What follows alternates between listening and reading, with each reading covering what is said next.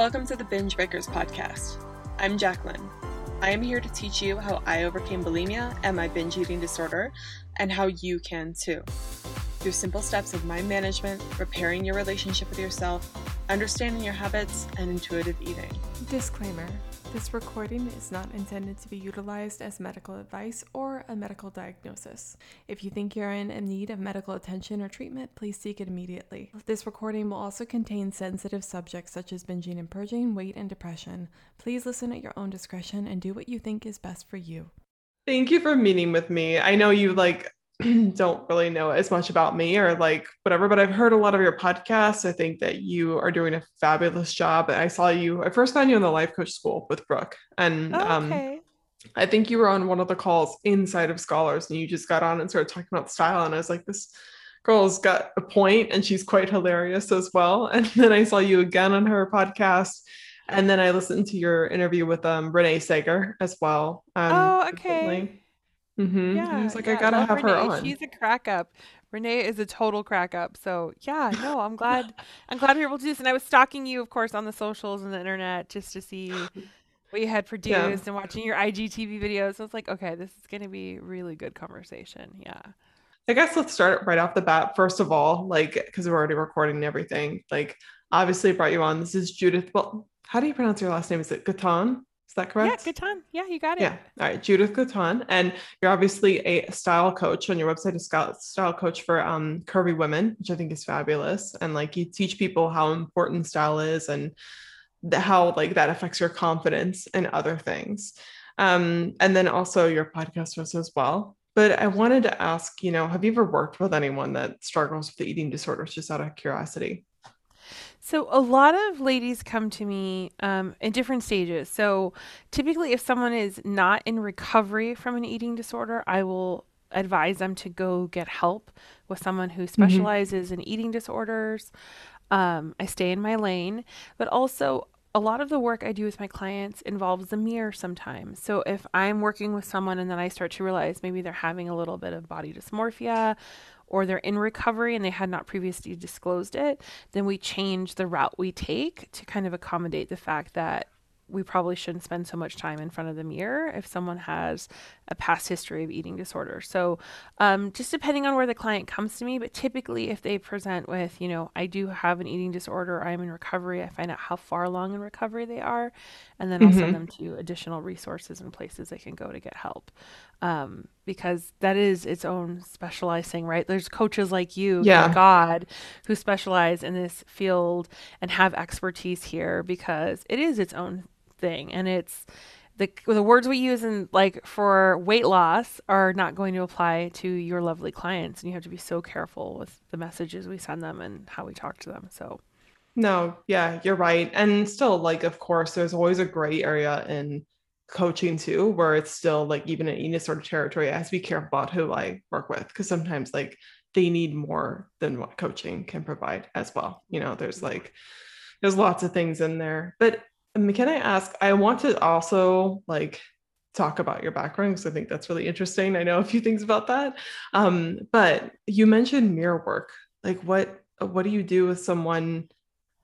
I know you have people stand up in the mirror and work on that, and what is that about? Can you just explain that to me? No, that's a great question. Great follow-up. So, when they first come into my program, they spend a week sending pictures of themselves. So they snap a selfie of their outfit and they send it to me every day for the first week that we spend together. We call it Awareness Week, just so we can figure out what thoughts they think about themselves, how they feel about themselves. So it's a great thought finding exercise. It's sort of the first layer of mirror work.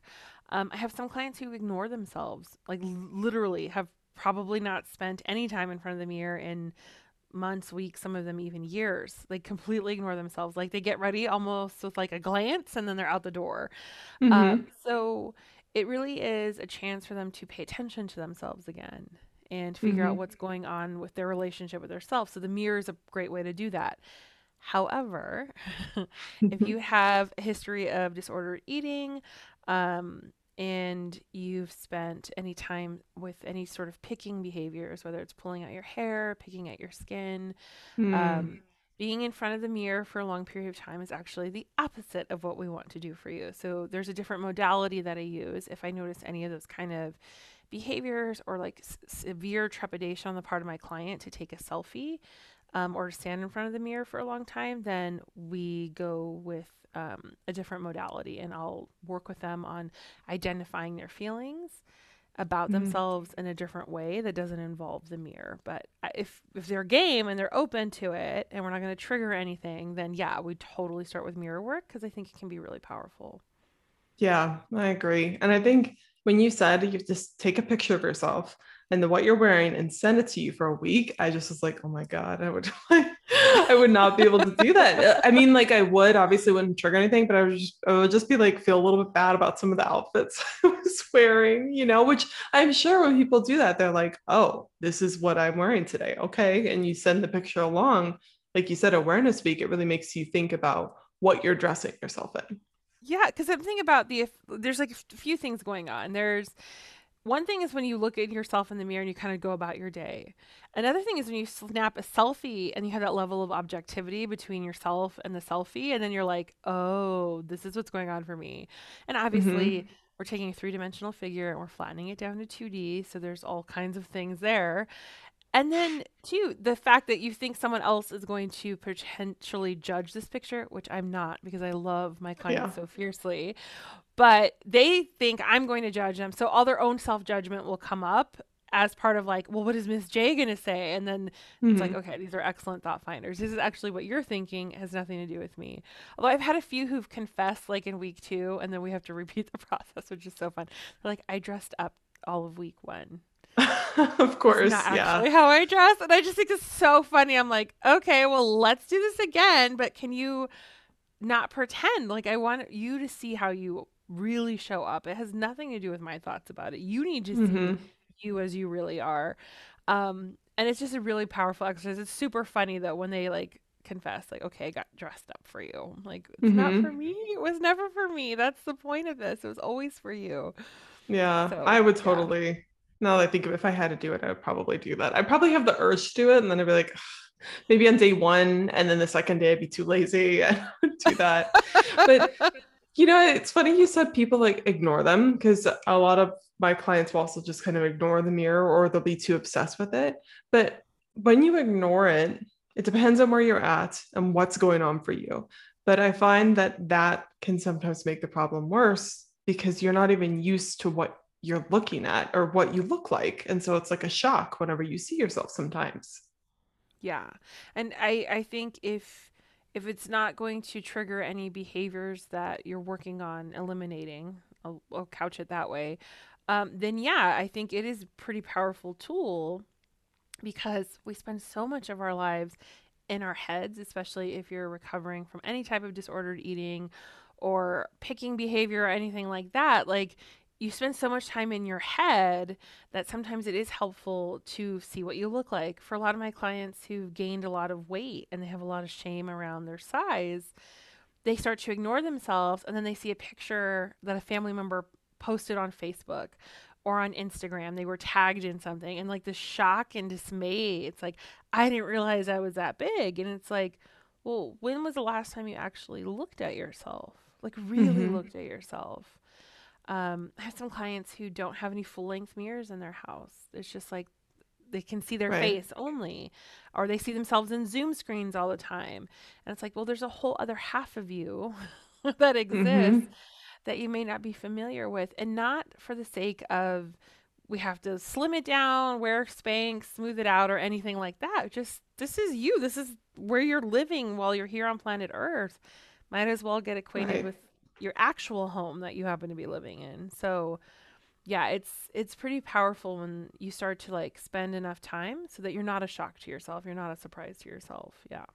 Yeah. Well, what you just said about like, this is the home that you're living in on this earth. And I'm all about like, it's a little different because in eating disorders, there's controversy around this, but I do believe like you can change your body if you want, and in a very like healthy, sustainable way. It's got to be careful, but like at any size, that is your home. You're a freaking human being, and people treat themselves, if they're ashamed of their body in any way, they treat themselves so terribly and try to like hide themselves away.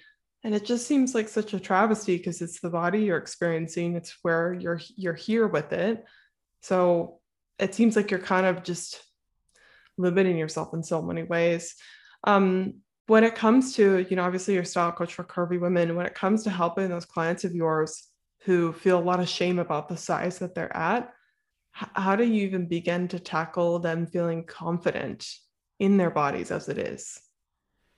Yeah. So, there's like a myriad of ways, but the like sort of typical way is we just start to pay attention to the body. So Awareness Week is a great opportunity to do that. Another thing we'll do is just like being aware. And suddenly when you start taking pictures of yourself, you're aware of things that don't fit well. Like, again, like we're just raising your awareness. So one of the first things we do is, because a lot of people are attached to the size of the tag, right? What's the number on that tag? What does the tag size say? Mm-hmm. What does that make it, you know, what am I making it mean about me and my worth and my value? So a lot of times like people are squeezing themselves into things that are just really too small. Mm-hmm. So part of Awareness Week is not just like, what are your thoughts and feelings about yourself? Like, what are the physical sensations you're having in your body wearing clothes that are too tight? Suddenly your awareness is really raised and you're like, oh, okay, that keeps pinching me. I have to rub my belly at night. My, you know, belly hurts, you know, this pair of pants are up my crotch all day or whatever the case is, right? Like, wedgie monsters, all the things that you experience when your clothes are too tight. Like, it's so uncomfortable. And suddenly, like, you can't ignore it. So then once we get like, okay, here's the physical distractions, physical discomforts I've been living with, and all my janky ass thoughts about myself and these feelings about myself, it's almost like that discontent is like the invitation to make the change. But we ignore ourselves for so long, we don't even realize the level of discontent and discomfort we've been sort of putting up with. So one of the first things we have to do is kind of look around with as objective an eye as you can and say, like, this is just not working for me anymore. Especially if you have shame around a tag size or the size and shape you are, like those things that you've been putting up with because you're so ashamed of the number, like almost become like irrelevant. It's like, get me out of these pants, get me out of these clothes that don't fit. So we can take that discontent as an invitation to like make some changes and accept where you are right now, where physical comfort becomes like the norm. And then the next layer is like, well, how do you want to dress?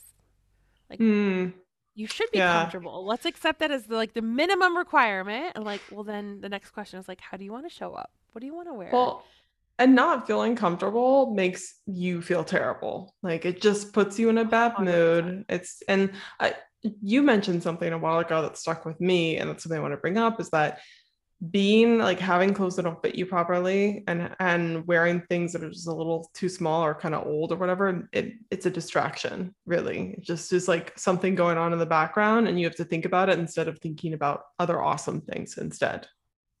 Yeah, and I think like every woman can relate to this. Like, and it doesn't have to be clothing, like just shoes. I think we all can universally understand like wearing shoes that are too small, but you're like having to walk like a certain distance, and then you're meeting other humans. So it's like, okay, all right, I'm gonna do it. I'm gonna put up with it. Beauty is pain, or whatever we tell ourselves, right?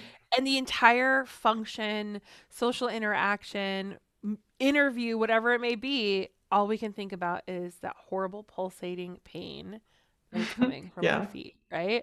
So like, I mean, obviously it's like a pretty extreme example, but we all have some version of this, whether it's the wedgie, the bra that's too tight, the pants that, you know, if you sit just that right way, they might split, or they're really going to dig into your stomach, your stomach goes numb. Like all of us have these experiences, like, and it's that low level of hum, that pulsating little pain sensation, right? And, like, why and you associate that with your body, really the clothes are the problem, but you're like, if my body were smaller. And I had one person tell me, she's a really sweet client. She was saying, and I think in our consult, that she's like, I just want to be able to wear the shorts, like the shorts I wore a while ago, right? That are a few sizes smaller that she cannot fit into right now. And she's like, it would just be easier if I could lose the 10 pounds to get into the shorts. And I was like, it would just be easier to buy new shorts for right now. You can keep those shorts, but like what you're saying doesn't make any sense, you know? Yeah, no, it's like, I think it's like, well, if I cut off my arm, it'd be so much easier. And it's like, we're not like removing appendages. We just go buy new clothes. Like this is not this. Why is that the thing? But I think we've all been socialized and programmed to think that that's what we're supposed to do. We're supposed to like conform our bodies, squish our bodies, remove stuff off of our bodies in order to fit into clothes. And it's the opposite. The clothes are supposed to conform to us. We don't have to do a damn thing. Well, do you ever get this objection? I think it's more so people know that it's easier, but the idea of getting new clothes that are a size up, that or just whatever size there are, people think that's like giving up, or it's not, it's giving in. Yeah, I get that a lot. So what I often tell those people is like squishing yourself, causing like unnecessary pain, like all of those things are not going to get you to that goal weight, whatever that means to you. So like causing yourself actual physical pain and then shaming yourself and belittling yourself is never going to produce the result of sustainable, lasting weight loss, whatever that means to that particular person, right? Like we can't shame ourselves into sustainable weight loss and healthy eating practices. Like we can't belittle ourselves, self-deprecate. I think you had an episode recently, or you did an IGTV about self-deprecation. Like it's not going to get us the lasting result that we want. No. It's a signal to us that we have some thought work to do perhaps, but it's not going to get us like goal weight results. So I just would say to all those people, like, there's a different way that's more sustainable. You can do this in a loving way. You can do this in a kind way. And it doesn't have to be what you were taught.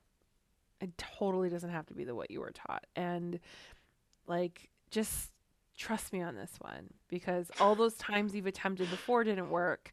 So maybe there's a different way this time. And whether you decide to lose weight or not will be completely up to you. But we can at least dress the body you're in right now, make you physically comfortable, and then free you up to go make some decisions. Yeah. Well, and what you're saying there about dressing in a way that you're physically comfortable, well, I guess like you should explain it since you're the expert. Like, how does that actually help you? Yeah. So, I mean, think about the relief that you feel when you get home and you fling your bra off because it's too tight. Or too big and messing with it all day, right? Like we can all relate to that. The shoes that you fling off because they were too tight and you just are so relieved. Taking off those jeans and feeling that wash of relief when your belly is released, right? Or the lovely sensation when you take off those two tight pairs of Spanx, the 2 or 3 or 4 you happen to be wearing. Like the relief that you feel, like you can live in that relief all the time, and that low hum of like pain that's going off all the time, like we quiet that and we're not ignoring it anymore. So then you free up actual like brain space to go focus on other things. There's also like hygienic things that are helpful when you're wearing clothes that actually fit you and things that are not too tight. I will leave that all to your imagination. And then there's like, you know, the thing of confidence. It's hard to feel confident when you're wearing clothes that don't fit you. Yeah. Well, it's a big reminder that they don't fit and that your body's not shaping into this. And it makes you feel anything but confident, for sure. Right. Exactly. So it's like these little distractions, these little things that are energy sucks, that are really little reminders of, you know, whatever you're feeling ashamed about on your body. So if we just put clothes on you, they don't have to be fancy, y'all. They could just be clothes that fit you. We can quiet that part of your brain down. It's no longer in pain. It's no longer in fight or flight or freeze, right? And it's finally able to like have a little bit of extra space to make some decisions from a place where it's not in pain and it's not being tormented by its own thoughts. It's like, it's like telling someone that we have been prodding and poking all day long. We're prodding and poking and we're like, make a decision. Right. Like, what kind of decisions are we going to get out of that human when we've been messing with them all day? Same applies to your clothes. You've been messing with yourself all day and you think you're going to have a clear head to make awesome decisions and go create wonderful things. Probably not. But if we put clothes on you that are at least comfortable, we free up that part of your brain and you're not part of the poking and prodding of your own self. Well, there's external sources you might have to deal with, but at least we eliminate you and your janky clothes from the equation. Yeah, you're taking care of what you can control. You know, you can't change the universe, but clothes are something you generally can control. And I like that they don't have to be, like you said something about the first thing that usually changes the underwear for people. That's like the basics. And I actually just ordered some new underwear. And I was like going through all of my, I think my boyfriend was doing the laundry and he's like, why do you even like some of this underwear? So I was like, no, I should change it. And I got myself like, I got them like a little bit larger because I can't stand like tight clothing that much. And it's just the best thing ever. It fits me so well. And you're right. It just makes you feel 10 times better. And it's just a simple change of having well-fitted underwear. Yeah. It's such a small investment, right? Like it's a small monetary investment depending on the undergarments you choose to select. But like even a fresh pack of Hanes that happens to fit you is better than like lacy under things that are crawling up your ass all day. Like let's just be real. So like it could be low cost, like threshold in terms of investing. The return on that investment is just crazy town in terms of feeling better, setting it and forgetting it. So we're freeing up brain space, but also think of literally y'all, the time that amount of times you wear a pair of underwear. For some of us, it's insane. Like I had a challenge recently and one of the fun questions I asked in there was like, tell the truth, shame the devil. How old is your oldest piece of underwear? And some of those, like, people were cracking me up. And I mean, for some, it was like 2 decades, right? So like, we get a ton of like cost per use on a pair of underwear is probably like 0.00000, like 1 cent. So like the return on investment monetarily in terms of feeling better and just like freeing up space, like y'all just throw out them janky undies. Like when you said that, I was like, oh my God, I still have some underwear from high school. Totally do. It was just like 2013. I'm like, oh God, you know? Yeah. I think all of us, right? So take a cue from Judith and Jacqueline, like, or Jacqueline, are you Jacqueline? I don't know. Jacqueline. Yeah. Jacqueline. Okay. Yes. Take a cue from us. Clean out your underwear drawer, please do yourself that beautiful favor. And again, doesn't have to be fancy, just has to fit you. Yeah, absolutely. I like that it doesn't have to be fancy. Like a lot of people are like, that's expensive, and you can find good deals that even a pack of Hanes like will do. Just something. Yeah. And like, okay, I when you invest in clothing also, what do you think that says? Like, what do you think your thoughts are thinking about you when you're saying, hey, I'm buying this for you? I feel like it provokes really good thoughts about your self-worth. Yeah, I think it can. So for our non-shopaholic friends who are getting little dopamine rushes from buying clothes, really, I think it just, and here, again, it doesn't have to be expensive clothes. It's just taking the time out to think bigger picture. How do I want to show up in the world? How do I want to show up for this season of life? How do I want to show up for this role that I happen to be playing? How do I want to show up for this important event? How do I want to show up just for me when I'm lounging around my house? Like I have some clients, we spend our, you know, our time together and all we do is we up-level their loungewear and their PJs. Yeah. Because that's where they were actually spending a lot of their at-home time. So it's like, well, let's make that the best experience ever, right? So we could up-level even just your PJs and your jammies, and the rest of your outward-facing clothes could be whatever they are. Like, the beautiful thing is it really stops and allows you to, like, decide for yourself what you think is going to be stylish, what you want to wear closest to your heart on your body. Like, this is all about, like, developing that relationship with yourself. So it is an investment, really, in a bigger picture version of you. Now, we could swap out, like, obviously financial concerns for the bigger picture because we're all humans having a human experience. So sometimes we're not going to be able to buy the absolutely fabulous, all satin, you know, whatever the thing is. Sometimes we might want to make that investment. Really, it's just the process of taking the time to ask yourself, what do I want and how do I want to show up? I think that's really the beautiful thing that clothes allows us to do in a way that we're not always thoughtful about in other areas of our life. So if we can practice that meta skill, even just with our clothes, with our panties, with our bras, with our underthings, if we can practice that meta skill, like, what do I want? How do I want to show up? We can start to apply that everywhere else. So it gets really exciting when you've got that down and you've practiced that skill there where you can take it. So I think that's the beautiful thing about clothes in terms of thinking them like an investment. Then we have this bigger picture way that we can apply all those tools. Yeah, it absolutely translates. And it is like the way you're showing up in the world and making those decisions. They seem small, but little by little, it's like you're telling yourself what you want and building your style, which brings me to another question. I have like so many things I want to ask you. So, and like, no worries. I feel bad because I haven't even asked you about like your, for those of you guys that don't know, like she has a law degree and all this other stuff. And then went into fashion. Like, I feel like we're missing a lot of the loveliness that is Judith. But I was going to ask you about like building one's style, and how do you even go about doing that?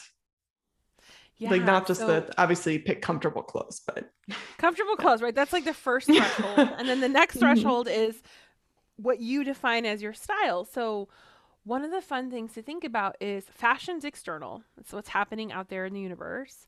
Style is personal to you.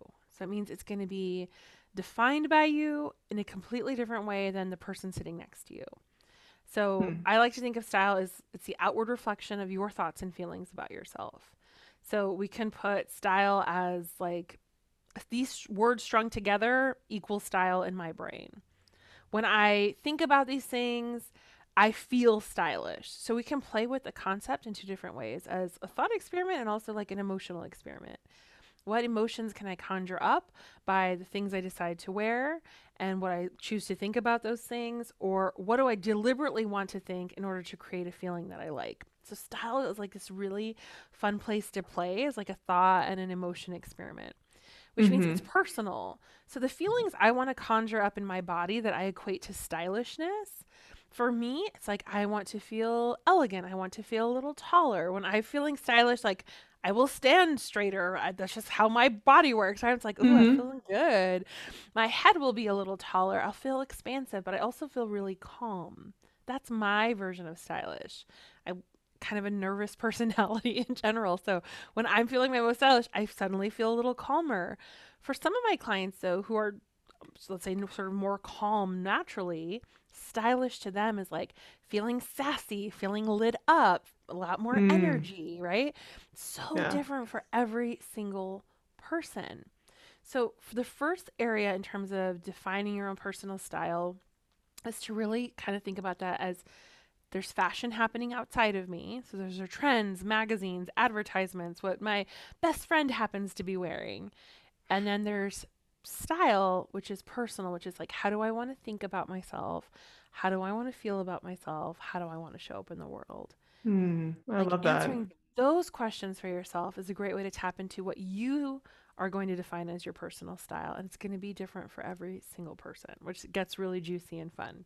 Yeah, absolutely. Like how many of us have thought when we're shopping online, how do I want to feel? Just that question alone. And what do I want to think when I'm wearing this, and what do I want it to provoke? That's such a good way to go about it. I'm just being honest here. Like I was just looking at clothes the other day and like debating whether or not to get them, because I have trouble buying stuff for myself most of the time, but I was like, I think I'll just look really good in that. And it'd be so much cooler to think about like, how will I feel wearing those? Why do I want that? You know? And like, what do I want to think about while I'm wearing it? It's just lovely.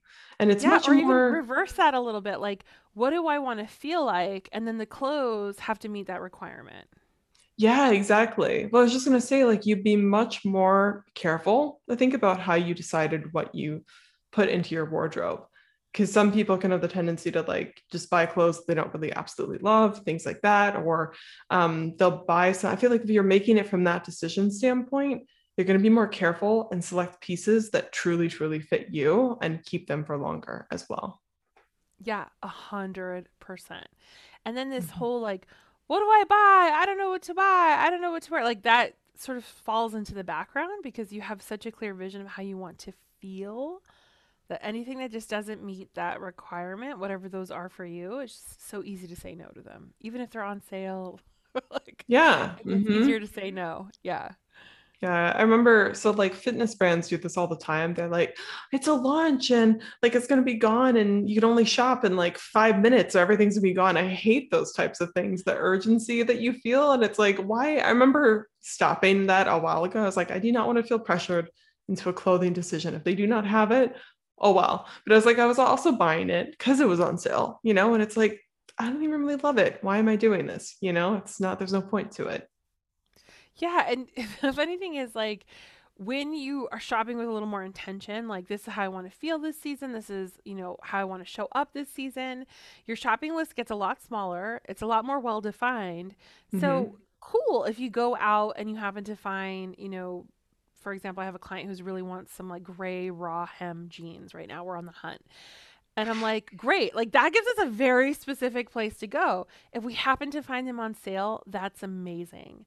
But we're not going with the like goal of buying 3 pairs of jeans. No, mm-hmm. We have one very specific kind of jean in mind that we're going on the hunt for. If it's on sale, great. If it's not, that's okay, because we're only buying this one. We're not trying to buy in multiples and duplicates. I think a lot of people wait to call it like ass on fire, hair on fire shopping. It's like, yeah, absolutely nothing fits. Your favorite stuff all has holes. You have an important thing coming up and now you have to go to the store and you fucking hate shopping and mm-hmm. Your ass is on fire, your hair is on fire. And that's the attitude you're going shopping in. Like, of course, the first thing on sale that you see, you're going to buy it, even though you secretly hate it. And take it home because you want to like turn that fire that you feel down, right? Like, yeah. No more shopping like that. If we start to do it with a little more intention, we have really small, what I call intelligent shopping lists, we're going to have a much better experience mm-hmm. while shopping. No more ass on fire shopping. That's the worst. Intelligent shopping list too. And you're right. Like, when you're carrying that sale item home too, you're not going to wear it that often. You know, it's going to end up in the back of your closet. It's just not going to serve any purpose. Yeah. Yeah. Mm-hmm. Other than to check the box that you got the thing for wherever you needed it for that moment. Right. And then it's going in the bottom of the drawer. So I wanted to ask you, kind of shifting gears here. I don't know if you've encountered this, but I have some clients who, again, they have struggles with their body image. Right. And so they wear like a lot of baggy clothes because they're self-conscious about it. And those baggy clothes really become their armor in a way. And they, kind of feel scared to branch out and things like that. Have you ever worked with anyone like that? Yes. So a few things. Number one, if you're using clothing like a body armor, like if you suffered some trauma in the past or have a history of seeing your body other than it actually is when you look in the mirror, what we want to do is make sure that you have some sort of treatment for whatever that underlying trauma is, because we don't want to take away essentially like your whoopee or your invisibility cloak or what you call is like your safety armor. Like, we don't want to just take that away from you for the point of being like, okay, those clothes are too big. It's like, yeah, but you're wearing too big clothes for a reason. So we want to validate that and acknowledge that and kind of make sure that's well addressed before we get to the next stage of like, hey, let's try and work on convincing your brain that it's totally safe. Mm-hmm. Like, if you wear a shirt that actually fits you, nothing is going to occur. It's just a shirt that fits you. But if someone has a past history of trauma, you just want to be really sensitive to that before we start taking away clothes that are too big. Now, I have some clients who, I had one client who loved black cardigans, and we called them like the black cardigan whoobies, and they were just like, there were a ton of them. I think there were like 20 or something when we counted. It was just kind of intense. And she just kept buying them. Like, she forgot how many she had. She kept buying them. She would just like wrap herself in these things, and she didn't have a history of trauma. She just kind of had some body image issues that she hadn't exactly worked through. So for mm-hmm. that kind of client, it was like, okay, let's pare it down. Like, what are your actual favorites? What are the ones you actually wear? So for all of my mamas out there, or my ladies out there, my people out there who wear cardigans as invisibility cloaks or wear hoodies as invisibility cloaks, I want you to really just, we're not ready to pry them all away. I'm not even going to do that to you. Mm-hmm. I really just want you to consider, what are the ones you're actually wearing? And what are just like sort of the just in case your favorite whoopee isn't clean and you act like you have to wear the ugly one you don't even like let's get rid of those. Like mm-hmm. the ones you're not actually wearing. Let's start to whittle down the amount of like whoopies we have in the closet. And then really start to just ask yourself before you head out of the house and you're like, where's my cardigan? Where's my hoodie? Where's my drapey scarf blanket thing that I put on myself? Like, do I really need it? That's a good question. And just like gently start to like remind your brain, like, how about we just go to Target this once without the hoodie and we'll just see what happens. Right. Mm-hmm. Like, what if we just go to run that quick errand and we don't bring our cardigan with us? Mm-hmm. Yeah. Like, what's going to happen? Like, just start to like acclimatize your brain that for the most part, no one's going to notice. Nothing is going to occur. Now, catcalling and craziness happens in the world because we're interacting with other humans. But for the most part, like, it's totally going to be okay. Yeah, like, absolutely. For some of us, like, we have to gently, we're not going to pry them out of your hands if you're not ready yet, but just start to consider on small occasions, like, do I really need this? And for those of you who are ready, here's what I would say to you all. It's something I tell my clients who are in the position where they're like, I'm ready to get rid of these, is it doesn't actually do what you think it's doing. So the analogy I use is clown shoes. So if a clown wears shoes that are 10 times too big, it doesn't mask his feet. It actually just draws attention to his feet. So if we're wearing cardigans, pants, t-shirts, whatever, fill in the blank clothing item that we think is like an invisibility cloak, it's actually doing the opposite of what you want. It's actually drawing attention to that part of body by making it appear larger. Because you're wearing clothes that are too big. So it's actually an ineffective like tool for protecting yourself. Like, you have the means available to you to do that. And it doesn't have to require you wearing clothes that are, you know, 3 sizes, 4 sizes, 5 sizes too big. Yeah. So I also want to offer that as another way of thinking about this. Yeah. Sorry. There's like a plane going overhead. I don't know if you can hear that.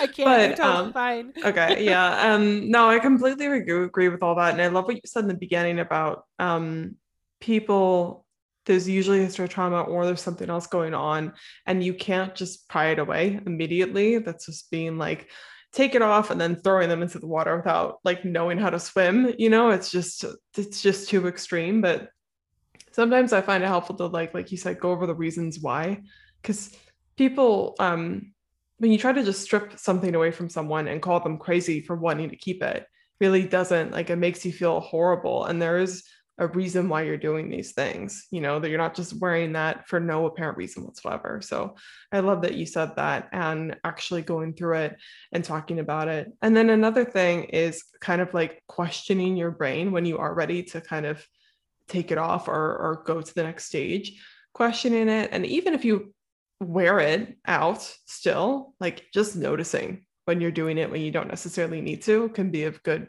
baby step in the right direction. Yeah. And then, I love that. Or like, take it with you and then decide if you want to put it on, totally okay. But let's start the outing out without it on. We can bring it with us just in cases. And then sometimes you might forget it. Sometimes you decide to put it on 5 minutes in, totally okay. Yeah, absolutely. And another good thing to tack on to what you're saying too is what I found effective for the clients I have struggling with that is really going over what their brain is going to say to them when they are wearing clothes that aren't the woobies or whatever you're calling them, you know, like, then they can at least mentally prepare for it and be like, oh, this is just what my brain is telling me. It's not actually true. And then what you said about the fact that it's not doing what you think it's doing, that just was like icing on the cake. Cause you're right. It really does draw more attention. And that's the exact opposite of what they want, you know? Yeah. For most, particularly women who've suffered any kind of abuse and are now wearing, you know, giant size clothing, like it's not actual armor, my love. Like, I know you think it is. It's just really not. Yeah. That's a hard thing, but the sooner you can realize that, then you can move on to something way better. Yeah. And more effective. Yeah, absolutely. Yeah. So I know that, like, let me check the time so I don't want to run over or anything.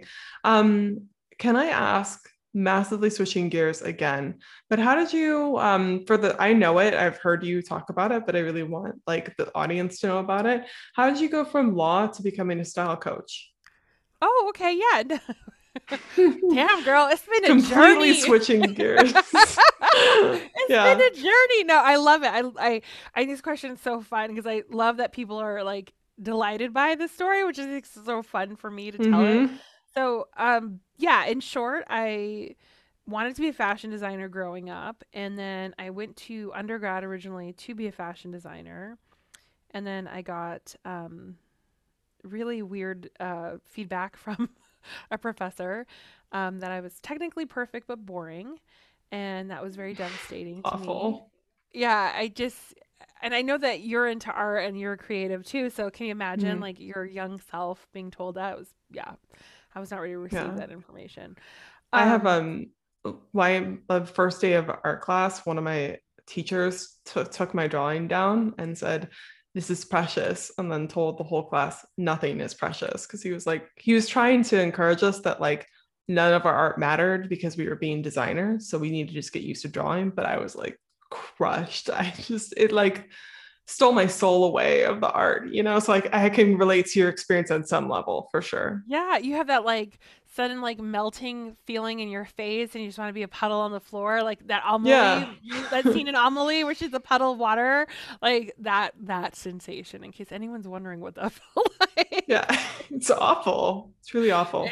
It's super awful. And at that point, I was so worried about this that I was just like, okay, maybe I should do something else. And with the encouragement of my family, who was like, "You're really smart. You should be a lawyer. You'd be good at that." And I was like, "Okay, sure, I'll go do that. That's easier. That's easier." Which is again so funny. And if any of you creatives out there are like, "I want something more stable or more whatever," do you, boo? Just stay with your art. Stick with it. Even if you get a more quote unquote stable job, like whatever that means, really just stick with your art in some form or fashion. Like keep doodling, keep drawing, keep designing, just keep at it. I wish I had told my younger self that. So I'm telling all of you from just such a place of love. And then I became a lawyer. I moved all the way up through being a lawyer. So I reached partner status at my law firm. I took specialized, special things that you can do as an attorney when you pass the bars, you can specialize. So I specialized. I mean, as far up as you can go, I did all the things. And then I found life coaching, and I prayed like, okay, help me, God, to find a way where I can like match all the things that I love all in one place. Where like I'm helping women, I'm working on style, and we're talking about people's thoughts and goals and dreams. Like whatever that job is, like that's the job I want to do. And I worked with coaches who were like, "Oh yeah, that's a thing. You could just make it up. You can make up a thing and then go do that." And I was like, wait, what is happening? Like you can make up a job and that's your job. And that's what I've done. So I've created a whole niche where I get to do just that. I get to talk to smart, amazing women who are incredible, who are fluffy, curvy, if they, whatever they couch themselves as. And we get to talk about style, we get to talk about thoughts, we get to talk about money and career advancement and all the things. And I seriously, I have the best job ever in the world. Yeah. That's a good feeling to have. I felt the same way about coaching too. It's like, I really have the best job ever. This is what I'm made to do for sure. Yeah. Yeah. And then you like find your people, and then you get to love on them because you understand them. And it's just, I feel like it doesn't get any better than that. Yeah. Mm-hmm. Yeah. Well, and you are so closely connected to your clients. It seems like you really know what they're going through. You had to go through your own journey, and now you get to pass that on to someone else. It's the best feeling ever. Yeah. I think about them all the time. And even when I learn new things, and you probably experience this as well, right? You learn something new, you're studying it, and you're like, "Oh, here's how I'm going to show my people this new thing I've learned," right? Like you get all excited. So yeah, that's the joy of it. It's like I learn more as I grow more than I can take it back to the women I serve and help them through whatever level they're at with the same thing. So it's really good. Really, really good. Yeah. And how crazy that you thought like law would be easier. I can't imagine like just being like, okay, I was in art school, but I was kind of like, I don't know. I still went through, but like a year in, I knew that the degree I was getting into art was not for me, but I just stuck with it. It was like, I don't know what to do. I'm just going to keep on going. It worked out, but I can't imagine being like, I'll just go do law as my alternative, my backup plan. How confident? I don't know that it was confidence. I think at the time I probably would have been like, oh, it's confident. I'm confident about this decision. I had professors who were dismayed. And I always kind of forget them, but the older I get, the more I remember. Like, I had two professors, and I will name them because they were lovely, amazing women. Dr. Burchell and Dr. Rockefeller, not doctor, she's just a professor, Professor Rockefeller. Both of them were like, what are you doing? This is a terrible idea. You should be a fashion designer. What is going on? What is happening? And I remember Dr. Burchell like was almost tearful, and she's like, the world needs artists. The world needs artists. And she was so upset that I had made this decision. And she was my French professor even. It wasn't even like she was in the fashion design department, but she was interesting. She was so like heartbroken for me. And I don't think I fully understood what she was trying to convey until now. I look back on it in hindsight and I'm like, what a powerful thing to like have tried to convey to me. Of course, my 22-year-old brain was like, I made a decision, blah, blah, blah. But I know. Yeah. You can't, like, when situations like that happen, you can't necessarily tell them everything that they don't know, right? You can just tell them in your own words. And unfortunately, people sometimes have to experience things for themselves. And you, even though it like you, I don't think you look back. I don't know, I guess what you think, but I'm assuming you don't look back on it with regret, because it really was the path that you needed to take to learn what she was trying to tell you. But it just sucks that sometimes when you watch people, it's like, if I could just save you a few years, but you know, like they need to take that journey, and they're going to, whether, no matter how much you cry to them not to. 100%. It was always supposed to be my journey. And here's the thing. I was an incredible attorney. I was very good at what I did because I had a creative background. So I was able to calm down a lot of times and be like, how can we problem solve this? Because everyone's arguing about the same freaking thing. And I think y'all are on the same page and you don't even realize it. Like, so a lot of times I was able to come in and be more creative and do wacky things that people were like, you can't do that. I'm like, watch me. We just make stuff up. We could do it. So like, thank God I had a background of creativity before I became a lawyer, because I was a really good lawyer. And then thank God I was a lawyer, because I helped a lot of people in a way that I wouldn't have otherwise been able to. And then there was a certain point in time where I realized I could affect more change on a bigger scale as a coach than I could as an attorney. And that was the turning point for me, but I don't regret any of it. Yeah. That's a good point too. A lot of people think that lawyers, the only way to do that is to be highly logical and think in a systematic way. And clearly, I think you're probably able to do both, but creativeness can offer very unique solutions, right? And the way to think differently outside the box. That's why like companies sometimes will bring in new people, like new engineers to solve problems. Instead of the people that have been there the whole time, you kind of came in with this different mindset of everyone else, which I'm sure was such a huge advantage, as you're saying. Yeah. And it's like, I remember like some of my opposing counsels, they'd be like, that is so weird. I'm like, yeah, I know, but it might work. So just bear with me. Like, it's a totally weird thing to tell the judge, but I think he might like it, or she might like it. And oftentimes we'd go in and it's like, okay, counsel, you talk, because I don't even know what you're saying. And I'd be like, Your Honor, here's the plan. Blah, blah, blah, blah. And then they'd be like, I like it. Go do that. And then come back. I'm like, all right, we're going to go do that. Like, so you can be, even if you have a more quote unquote logical field that you're operating in, for any of you listening, really, like there's room for creativity. Like, it can be fun. You can let it be fun. Let it be fun. Yeah. That's your quote. You can let it be fun. Yeah. I even say that about like different subjects entirely, of course, but with eating disorder recovery, obviously there are like really big dramatic things in there, and it's an emotional event journey, but there can also be really fun parts about it. So like anything, there's a lot of ways you can let it be fun, but you have to actually allow it. If you don't allow for it, none of it's ever going to come. Yeah, absolutely. And that doesn't take away from the hard parts, or the parts where maybe you do have some regret, or you wish you had done things differently. Like, that doesn't detract from any of those feelings. You're allowed to have all of those feelings. And then you're also allowed to creatively decide to do something different all at the same time. The human experience. It's so good. Yes. Yeah, absolutely. Well, okay. I feel like I've picked your brain a lot. So I appreciate you just answering rapid fire questions and just getting on here. It's been really nice having you on. Can I ask what's the best way for people to find you? Yeah. So the best way to find me is you could just start with the Style Masterclass podcast. It is a podcast that is like, they're 8-minute episodes, 8 to 12 minutes. So you can listen to a ton of them all at once and then go take action. I give you what I call a glam gal mission at the end of each episode. So that's the best way to like sort of enter into my world is start with the Style Masterclass podcast. Yeah, they're really digestible for sure. I've noticed that. I'm like, oh, just go. I've already finished this one. I can go to the next one. And they're really like practical as well. Very direct and to the point, which is nice.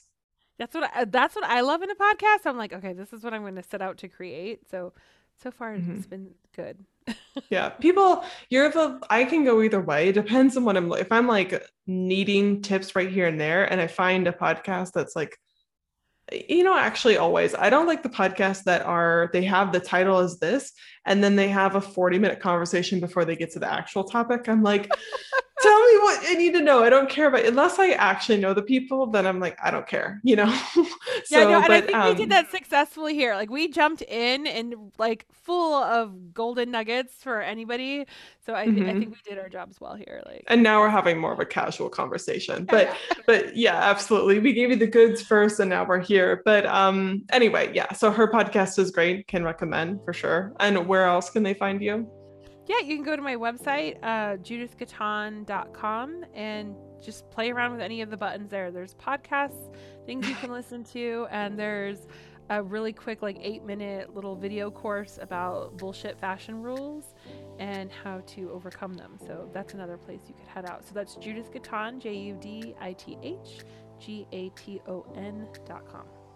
Nice. When you said playing around with the buttons, I just imagine someone being like, click here, like not even looking at the words, just clicking randomly, being like, whoa, where are we going? Yeah.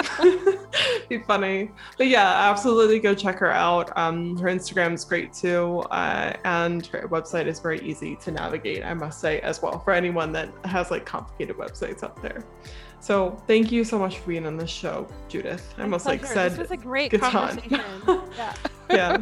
No, yeah, I enjoyed it too. And I think a lot of people will take something from it. Good. I hope so. Thank you so much.